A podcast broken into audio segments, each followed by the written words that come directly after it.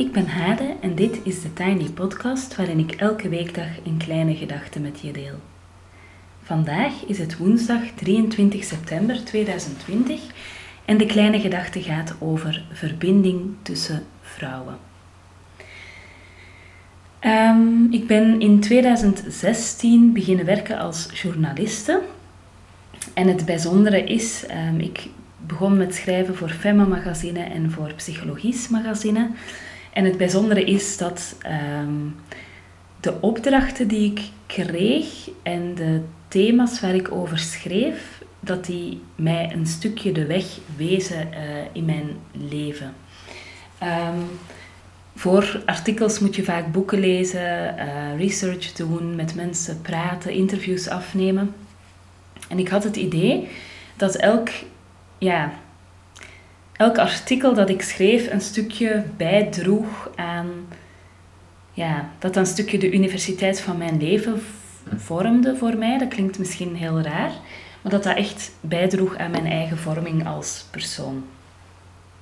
En ehm, mijn hoofdredacteur in 2016 was Anne Wislee bij Psychologies en die bracht mij eigenlijk heel vaak in aanraking met thema's die nog steeds op dit moment belangrijk zijn in mijn leven.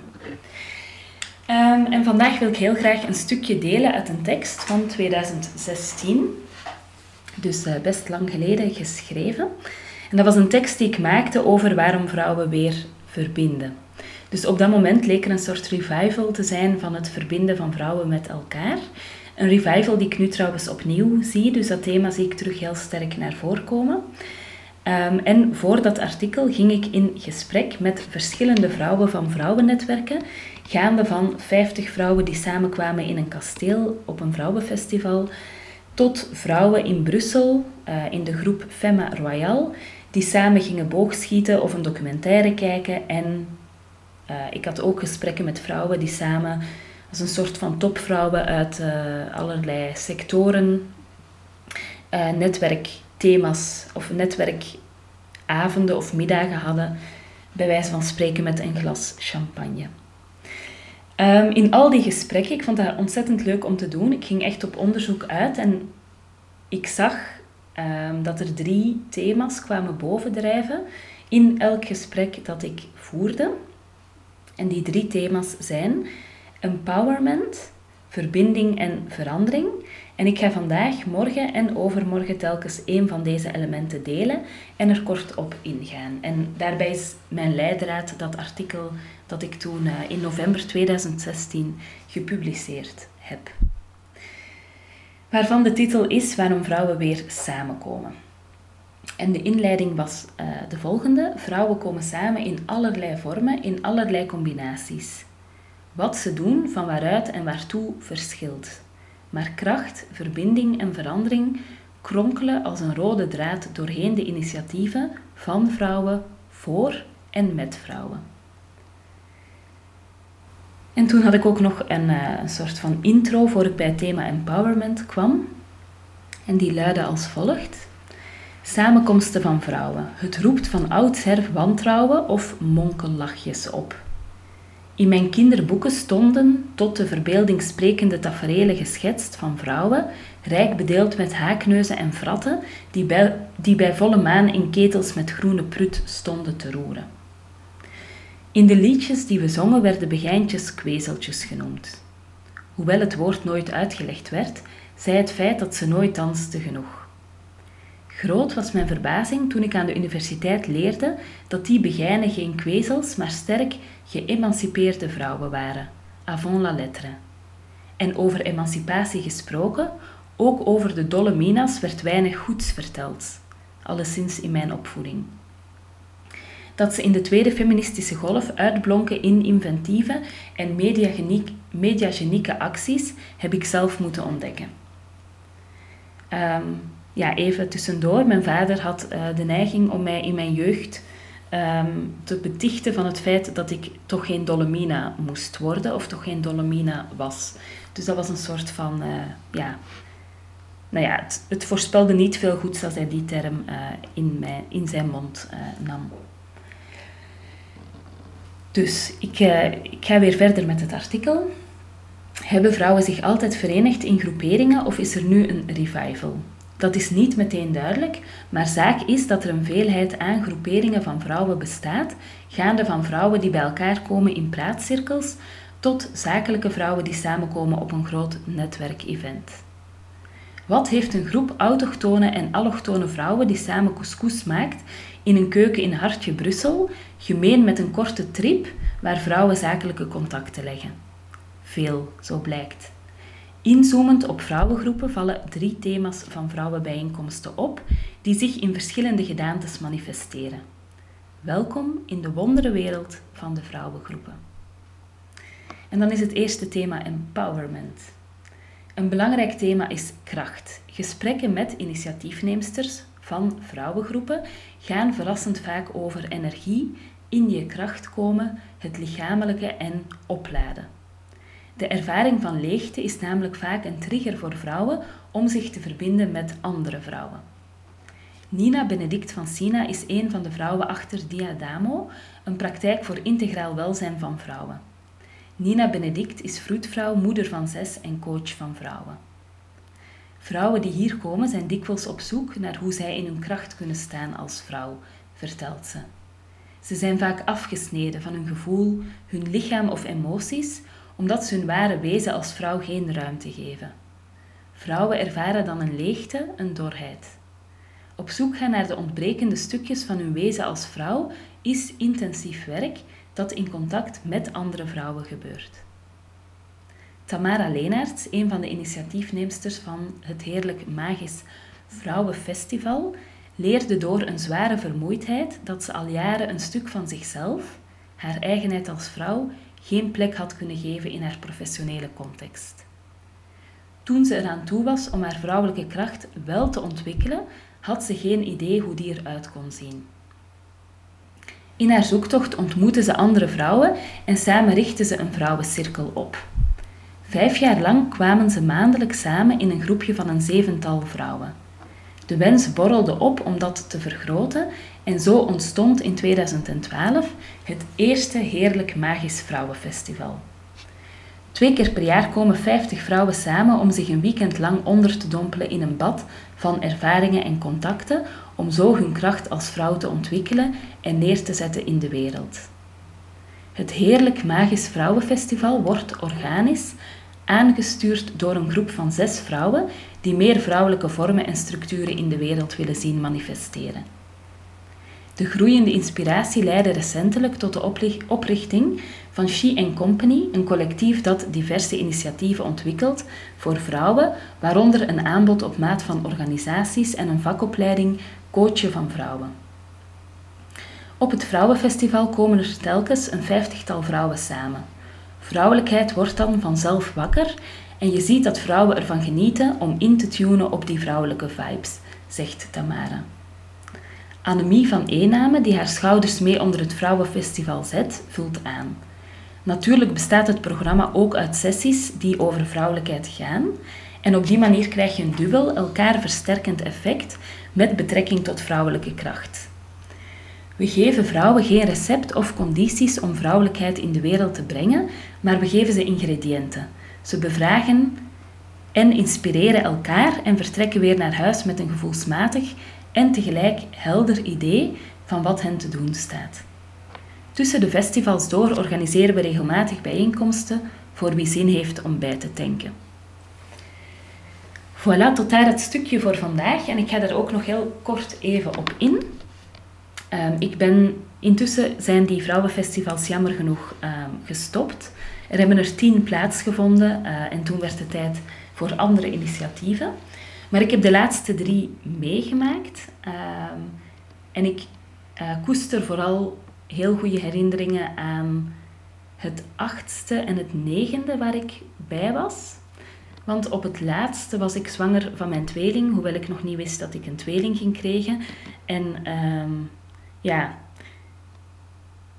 ik herinner mij vooral dat ik dan niet kon slapen, uh, dat ik me heel de tijd misselijk voelde, dus dat ik gewoon helemaal niet echt uh, in de sfeer was om lekker op weekend te zijn met andere vrouwen. Maar ehm, het achtste en het negenste festival waar ik bij was, heeft voor mij heel veel betekend. En daarover wil ik twee dingetjes vertellen. Namelijk, eh, bij de start van zo'n festival ehm, waren we met 50 vrouwen in een zaal. Ehm, en deden we allerlei ja, werkvormen om het contact en de verbinding te creëren. En een van de werkvormen was dat we in groepjes per leeftijd gingen staan. En dat was voor mij heel bijzonder. Ik stond in die tijd nog bij de jongste vrouwen. Ik zou nu denk ik toch alweer uh, in een grotere groep van vrouwen tussen 35 en 42 staan. Um, en we deelden eigenlijk met elkaar dan in die groepjes per leeftijd van wat, wat de voornaamste dingen waren waar je dan als vrouw in die levensfase mee te maken hebt of had.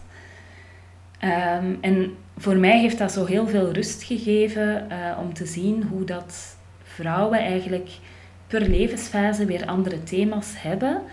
Uh, en dat je vanzelf, als het goed gaat en je blijft gezond en je blijft leven, dat je vanzelf in die andere fases komt.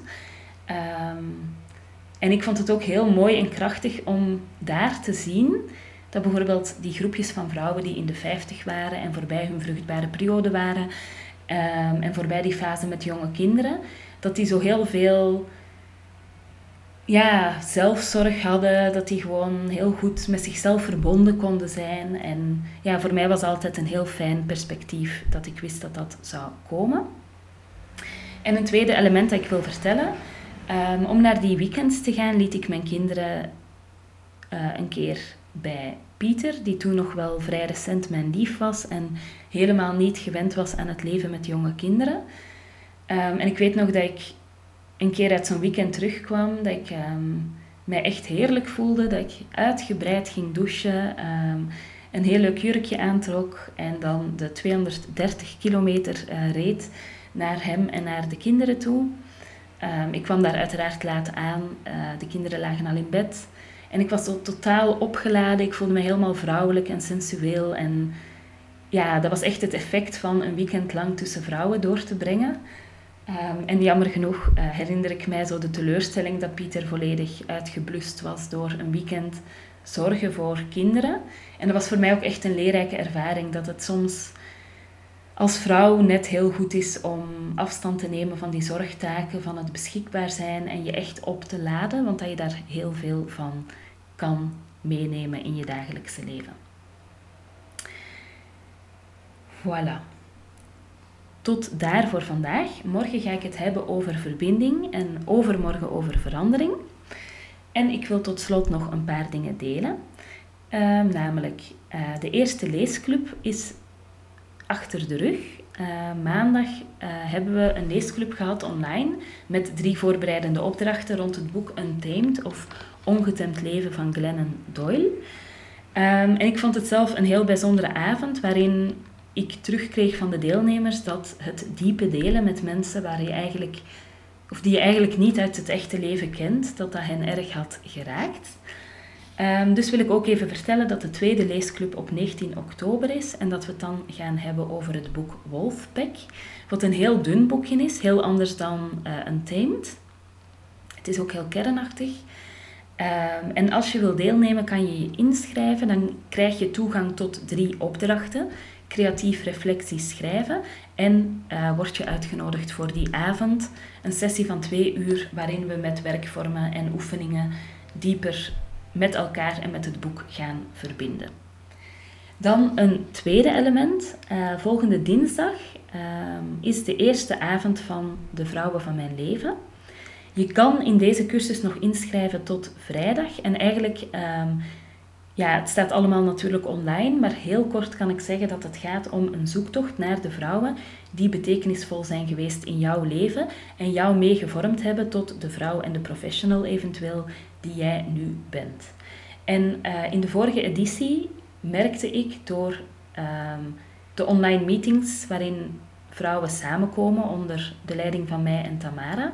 Tamara, waar ik het net ook over had in het stukje. Um, ja, merkte ik dat dat element van empowerment, verbinding en verandering, dat dat heel erg bijna vanzelf aanwezig was. Dus als je zin hebt in een soort warm bad te springen met allerlei vrouwen en aan je persoonlijke ontwikkeling te werken, dan uh, raad ik je zeker aan om deel te nemen aan de Vrouwen van Mijn Leven, de herfsteditie. Er zijn nog een paar plekjes beschikbaar. En dan wil ik ook nog graag iets vertellen over een andere cursus die volgt op de cursus um, vrouwen, uh, De Vrouwen van Mijn Leven. Um, moet ik even mijn papieren zoeken. Ja, voilà. Um, ik zeg dat die cursus daarop volgt en dan bedoel ik in de tijd. Dus als de cursus uh, De Vrouwen van Mijn Leven afgelopen is, dan start de cursus Vrouwenverdriet. Um, en die is gebaseerd op het idee dat het verdriet van vrouwen vaak niet erkend en verborgen is, maar wel lang meegedragen wordt door vrouwen. Um, en ik ga even een korte introductie lezen. Vrouwenverdriet kan veel vormen aannemen. Denk maar aan verlaten worden, iemand verlaten, je gezin dat uit elkaar valt, een niet beantwoorde verliefdheid, het verlies van een kind, het verlies van de hoop op een kind, het verlies van hoop, het verlies van gezondheid, afscheid nemen van een borst, zonder die minnaar die kleur gaf misschien aan je leven, verder leven. Zonen hebben en niet ook de dochter waar je van droomde. Merken dat je geen aandacht meer krijgt en de jongere vrouwen rondom jou volop wel. Afscheid moeten nemen van je baarmoeder. Niet meer bloeden en dus geen kinderen meer kunnen baren. Nooit meer. Allemaal mooie kleren in je kast hebben hangen waar je niet meer in past. Niet uitgenodigd zijn op de feestjes van het populaire meisje van de klas Nooit ten dans gevraagd zijn door de knapste jongen van de groep. Nooit bloemen krijgen of een andere attentie. Niet gezien worden door je moeder en je zussen wel.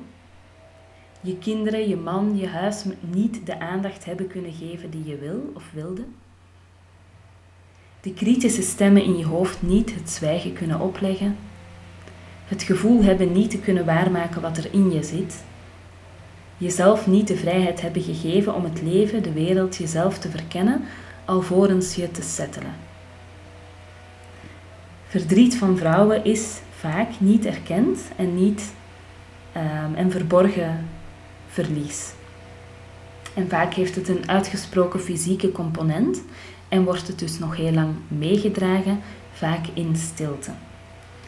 In die cursus Vrouwenverdriet benoemen we het niet erkende verdriet en verlies. We doorbreken de stilte, we doorvoelen en we delen het. Um, en dat gebeurt aan de hand van opdrachten die je individueel maakt en online meetings, waar we met elkaar een cirkel vormen en het gesprek aangaan. De cursus start op 3 november en vanaf 27 oktober zijn er uh, opdrachten beschikbaar. Um, en elke dinsdagavond, vijf keer op rij, is er een online meeting van half negen tot tien, um, waar je onder leiding van Tamara Leenaerts en mijzelf woorden kan geven, je verhalen kan vertellen en luisteren naar de verhalen van anderen over verborgen vrouwenverdriet. Voilà, als je daaraan zou willen deelnemen, dan kan je op mijn website, uh, de link staat uh, in de show notes, kan je doorklikken naar de agenda en daar kan je deze cursus vinden en ook de cursus De Vrouwen van Mijn Leven. Tot zover voor vandaag. Je kan me volgen op Instagram, TheTinyPodcast, en je helpt me door deze podcast wat sterretjes te geven op iTunes, een review achter te laten en of hem door te sturen aan iemand anders die er misschien ook graag naar luistert. Heel graag tot gauw!